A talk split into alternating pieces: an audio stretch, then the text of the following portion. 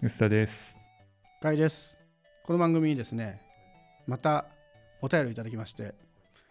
前にこの番組の倍速でどんぐらい何倍速で聞いてるみたいなのアンケート取ろうかって言って結局取れずじまったんですけど、その件で感想をくれた方がいらっしゃいまして、非番組含め、どのポッドキャストも基本1.2倍で聞いてます。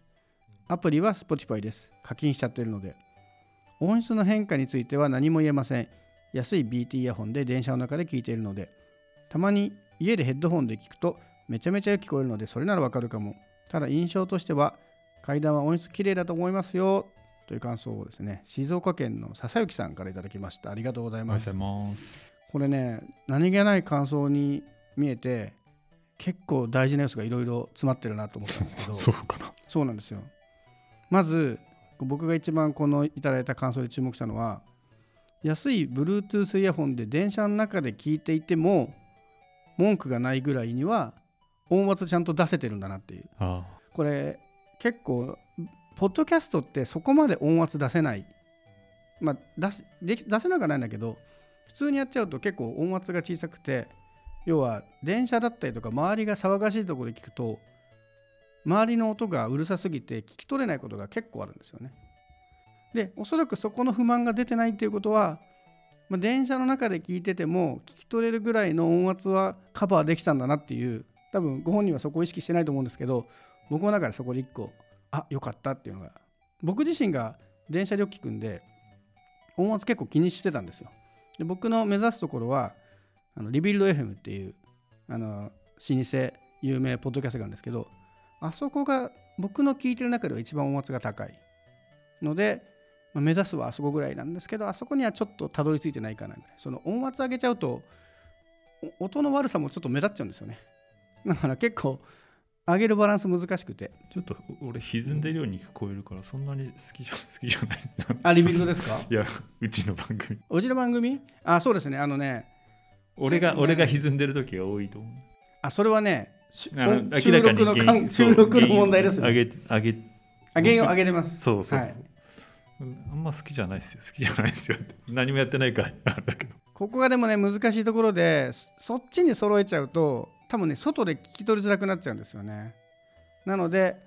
今はね音質とその聞き取りやすい音圧のバランスを取った時にちょっと薄田さんの方の音圧を上げることによってバランスを取ってます。なのでここはですねぜひですねマイクに口を近づけてそもそもの音圧を上げないで済むような音源だと多分そこも解決できるかな。ピンマイクにしようかなって、あそうですね。最近ちょっとね思ピンマイクはありかなとはね。ちょっと思いました、た買おうかなと思ってます、うん。最近ちょっとねまあやっぱりね普通のマイク使ってると向きとかね距離とか結構めんどくさいんでピンマイクはねちょっと考えたいですね。あとこれで面白かったらあの前に僕らも気にしてたけどポッドキャストで Spotify で聞いてる人どんぐらいいるのかなっていうので言うとやっぱちゃんと Spotify で聞いてる。でその理由がやっぱ課金してるしちゃってるのでっていうのがやっぱ音楽をこれでも薄田さんと一緒ですよね。音楽を普段 Spotify で聞いてるからその延長でポッドキャストも Spotify で聞くって。あなるほど。こういう風に流れていくんだっていうのもねこれ面白かったです。そうでしょう。わざわざポッドキャストのためにアプリとかは僕はちょっと考えられないですよね。僕ね逆なんですよ。その Spotify ってリコメンドしてくるじゃないですか。で好きなものを聞いてるのリコメンドはいいんだけどポッドキャストってちょっと試しに聞いてみようとか一回だけ聞きたいみたいな時に Spotify で聞いてリコメンドの材料にされたくないなっていうすごいマニアックな理由によって Spotify では一切聞かないしてるんですよね、まあ好きな番組だけ聞くんだったらありな気はしますけどなので僕はポッドキャスト全部分けて専用アプリで聞いてますねまあ、みんなやっぱ Spotify でこうやって聞いていくんだなっての面白い。で、まあ、基本1.2倍で聞いている。まあ、大体1.2倍くらいなのかな。僕も最近、ちょっとね、ペースを落としましたね。1.5倍ぐらいになりました。前まで1.8倍だったんですけど。もう番組によりますね。こう、ざーっと聞きたいときは1.8倍ぐらいで全然いいんですけど、結構真面目な話題してるときは1.5倍ぐらいでちょうどいいぐらい。でもさすがにもう当倍じゃちょっと遅いなっていうね、ポッドキャストを早送りで聞く人たちになってるんですけど、まあ音質はね、すごくよ良いと言っていただいているので、まあでもまあ、薄田さんの言う通り、僕もね、満足はしてないんですよ。はい。まだ、まだまだいけると思ってるんで、まあでもここから先はいかにこう、いい環境で音を取れるかにかかるかかかってるかなという気がするんでちょっとピンマイクとかね機材も試しながら鈴木音質も頑張っていきたいと思います。はいありがとうございました。最近ですねちょっと引っ越しを考えてまして。おおなぜまたそれはいややっぱりリモートワークの進んできたじゃないですか。コロナ禍でこの2年ぐらいやっぱり働き方の方が変わってきたし、まあ、フリーになって働き方も、まあ、オフィスに行くってことがなくなってきたのででコロナ禍でどんどんリモートワークも着実に根付いてきておそらくなんですけどコロナが回復してコロナ禍が収まって数年前ぐらいに環境に戻ったとしてもきっとリモートワークは続くと思うんですよね。多分今ほどリモートワーク100%とかじゃないだろうけど、まあ、多分オフィスは基本行くけどそのうち何回かリモートワークでいいよみたいなことになっていくだろうなという予想と僕の働き方的にもおそらくここから週5で会社来なさいっていうところで働かなそうかなという僕のなんとなくのイメージがあるのでそれを考えた時に僕今までずっと山手線沿線をキープしてたんですよ。ずっと。やっぱりアクセスの良さ。何か仕事でオフィスに行った時にすぐに行けるし、まあ、夜まで働いたりまあ時には夜まで飲んでてもすぐ帰れるっていうのを意識してたんですけどやっぱりこの2年ぐらいで生活のスタイルが変わってきたのでちょっともう山手線じゃなくてもいいかなみたいな。とはいえやっぱりね東京近郊にいた方が多分なんですけどこれさっきの繰り返しだけど別の話になるんですけどおそらくコロナ禍が回復してくるとなんだかんだオフィス来いとかやっぱりみんなで集まってご飯食べようぜっていうムードは回復してくると思うのでそういう時にあんまり離れてると、まあ、僕はこのままずっとフリーランス続けるかどうか分かんないんですけど、うん、ちょっとそれはそれで不利だなと思うので、はい。まあ、ある程度東京の都心にはそれなりのアクセスで行ける場所をキープしつつ、まあ、山手線じゃなくてもいいかなぐらい。うんそれなりのってやっぱあの白根さんが言ってたみたいに木更津とかそういう方向じゃない。じゃないですね。シンプルにあれですリモートワークするようになったんで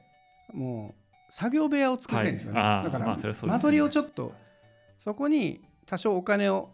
使ってでもその分今までは都心に近いところで高くてもいいから山手線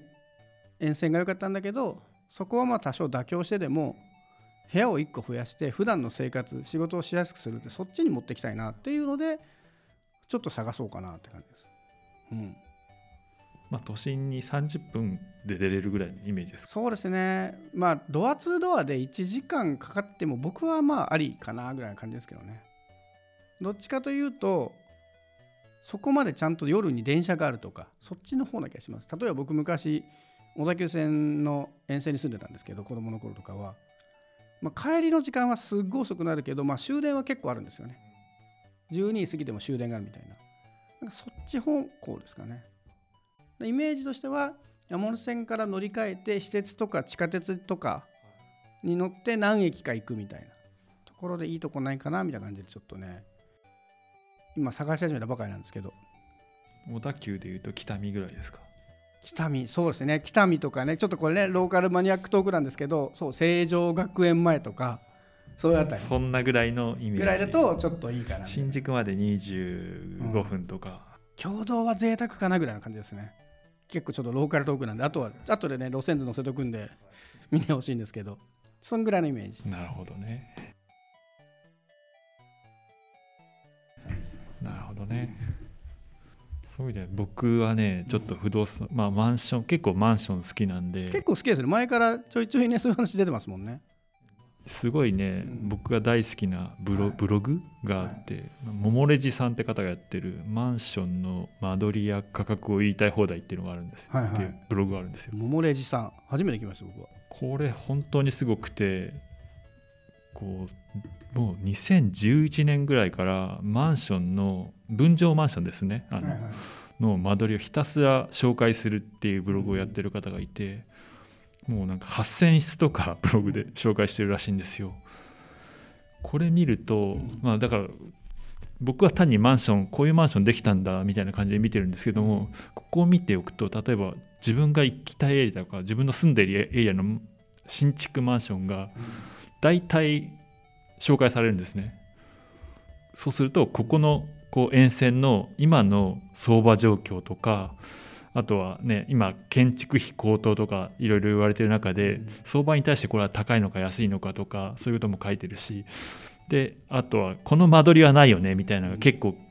こう辛口に書かれ辛口なんだけどでもあのそれこれずっと見てると桃のじさんだったら絶対こういう評価するだろうなみたいな結構分かってきてすげえ面白いんですよね。でまあ分譲マンションなんでやっぱあの結構いいグレードのマンションを紹介する傾向あるんですけど多分ねこれねずっと見てると例えば知らない街歩いててあのちょっといいマンションある、あってこれいいマンションだなってなると桃レジさん何書いてるかなと思って後でマンション名だけ調べてこれは多分ねあの高評価だなみたいなちょっとこう気になる気になるというか調べたくなってくるというかなんかすごいブログなんですよ、これ今見てますけどすごいっすね。ね。すげえ破壊力だな。これやばくないですか？やばいですね。あのサイドバーに過去のアーカイブが載ってるんですけど2011年から始めてまあ最初の頃は多分始めたから筆が載ってたと思うんで月に100とか超えてるんですけど半年ぐらいしたら1年ぐらいかな？月60ぐらいにきなってそのまま10年間ぐらい毎月60本書いてますね。す すごいですよね。筆が落ちてないところがすごい。しかも全部マンションなんですよ。月60本ってだって単純に1日2本ですよね。しかもこれ読むと分かるんですけど結構な長文でしっかりそのこれ間取りが1個載っててその間取りに対してわーっていうスタイルが基本だと思うんですけど結構間取り読み込まないと書けないじゃないですかすげえな。これは何？プロの人？プロ一応投資もでもマンション購入は実質を超えてるプチ投資家ってプロフィールに書いてて。なるほど。だから不動産投資もしてるから一応仕事で結構物件を見てんのかな？個人副じゃ業ぐらいのないで。すかね多分ね。副業的な感じで買ってらっしゃる方なんだと思う日中も見てるってことですよね。きっと仕事しながらとかでなんでしょうね。ちょっと見てて気になるところをガンまあでガンメモっても本業ではないいってあの、プロフィールのところに書かれてますね。ででね多分ね引っ越す町とかがなんとなく決まってきたら、これディレクトリでこう区ごとに荒川区北区とかなんかね世田谷杉並とか、うん。なんかエリアごとに書いてあるんで、すごい全部入れ切これ最近のやつをあのダーッとこうねあの数ページ読んでいくとなんか街について詳しくなった感じがしてすごい面白いと思うんですよね。これはすごいな。淡々と更新するとこのこの狂気もすそうごいですね。そうこれ狂気を感じますよね。もうだから書いてることが専門用語やばいですね。設計施工ファーストコーポレーションデザイン監修は三輪設計すごい。バウス第1弾のもうファーストコーポレーションとかも専門用語だらけだな。でもこれはあの見て見てるともう名前覚えちゃいますねうんこの人ね。全全部覚えますね。面白。あでもこれいいですね。結局その物件見ててもよくわかんないんですよね。その書いてある専門用語が全然理解できなかったりするから。なぜこのレイアウトが良くて悪わここがダメなのかってやっぱ知識ないと無理なんだけどこれなんかいっぱい読んでるとなんかちょこちょここのここは冊子が多いからダメとかそういうレイアウトにもコメントしてくれてるしなんか勉強になりますね。すごいなこれ。やっぱ流行りなんかリビングインリビングからお風呂とかに入るのに昔は嫌われてたんですけども最近は割とあの子育て世帯とかにはむしろそういうっちの方がいいとかなんかそういうトレンド感みたいなのもこういうのを見てるとねあのいろいろ最近はもうこれが当たり前だよねみたいなコメントがあそうか当たり前かみたいになるんですごいねすごいなこれ。僕は単に趣味で見てるだけなんですけども。であとあの素人が見てもマンションのグレード感ってあんま分かんないじゃわないですか。かかこれだともうなんかあの設備使用面でディスポーザーがついてて食洗機がなんとかあってタタイルの仕上げとかまであのこの人の視点でこれはいいなって思ったらちゃんと書いてくれててこの値段でこれがないのは微妙だよねとかなんかそういうのもあるんでなんかねこの見るこうなんつうの価値観というか相場感みたいなのが、まあ、でもマンション買わない人にはその辺は関係ないんですけど。も、ああまあそうですね、でもそれ以外の人でもなんとなくこうね間取りを語れるようになるというかうん。間取りと街を語れるようになるんでちょっとマニアックに攻め攻めたいというかうん。マニアックにこうなんでしょうねあの引っ越すにあたってももうちょいこの街知りたいなみたいな時に結構使えるんじゃないかなって。それはすごいわ。実際例えば僕はまあ一応賃貸で考えてるんですけどとはいえ近くに住んでる人たちがこうやってこうマンションを普通に買ってたりすると結局そこも大事じゃないですか。自分だけじゃなくて周りにどんな人が住んでるかとかってもすごい大事なのでこれを読むとそのこのエリアにはこういうマンションが多くてこういう人たちが住んでいてでさらにね近くにこういう公園があるとこまでフォローしてもらってるからこれは普通に興味あるところの物件読みまくったら相当これ自分が住んでる部分でも楽しいかもしれないですね。そうそうですね。自分が住んでる地域はやっぱ一番こうねなんつうか解像度が上がるというか。あのマンションそうだったんだみたいなことになるんですよね。あ面白いこれ、ね見てるだけでかなり面白いと思うんですよね、他にもねマンションブロガーみたいな人は結構いるんですけどやっぱコスパチコスパ中っぽいというか、投資的に回収できるとかこうやっぱ今だとタワーマンについて語るみたいなのがすごく多いんですけどこの人はなんか割とあんま安いとこはあのうん。やらないですけども。確かにめちゃめちゃいい物件とかある。やっぱかこういうものの語りって大体ファミリー物件の、まあ、うん。60から80平米ぐらいの 2L3LDK みたいなのが多いんですけどこの方は割とあの投資物件もちょこちょこ紹介したりするんで、あの全般的なこうこういう立地だからこう、ね、投資向け物件も多いよねみたいな。なるそうそうそういう話もね学べて面白いと思いますね。結局その住むところってその瞬間だけじゃなくて例えば2年後にどうなってるかとかも結構大事じゃないですか。実は周りがすごい再開発進んでていいとこだと思ったら周りにマンションめちゃめちゃ建っちゃうとか。そういうところもあ今この辺が再開発のラッシュですよとか。そういうトレンドも読めてこれはすごい面白いのでは。面白いしやっぱこれを10年やり続けるってうん。やばいっすよね。そうこう。すごいな。本当もう東京の住宅事情のこうジャーナリズムだと思うんですよね。これはこれはジャーナリズムですね これ。もはや本書けるんじゃないのもあの商業メディアでもたまにあ以前ねまあ寄稿されてたりしうこれ薄田さんいつぐらいから読んでるんですか？これにもう56年前ですか？もっと前か。自分が家買おうマンション買おうって思った時にたまたま見つけてこの人やばいなと思って見てるけど、もうそうねもっと5年以上です。78年ぐらいか。まだねずっと同じことやってるってやっぱすごくないですか？すごいですね。だってサイト内検索が累計3800と8100室ですよつまりは同じ塔についても2回ぐらい書いてることですよね、いや大体あれですね。あの新しいマンションが出て2部屋紹介するんですよ。そうなんだそういうルールがちゃんとあるんだ。確かにな。マンションでも結構その一人暮らし向けの物件だったり家族向けだったりってありますもんね。やっぱ語りたい部屋とあとニーズが高そうな部屋とみたいなね。やっぱファミリー物件は必ずだけどなんか超ゴージャスな何億円の部屋とかについてもいろいろ設備とかについて語るとかすげえな。茅ヶ崎も抑えてんの？すごい。あ確かあれですね。東京が中心だと思ったら意外と横浜川崎ぐらいまでやってる千葉がでも少ないな。埼玉県なんか2個しかやってない。とんでもあでも賃貸版ってのも一応あるんですね。少ない。少ないって言っても240件あるけど。ブログで250件って相当です。とんでもないですよね。いやこれを毎月60件ぐらい上げられるエネルギーがすごいな。すごいよね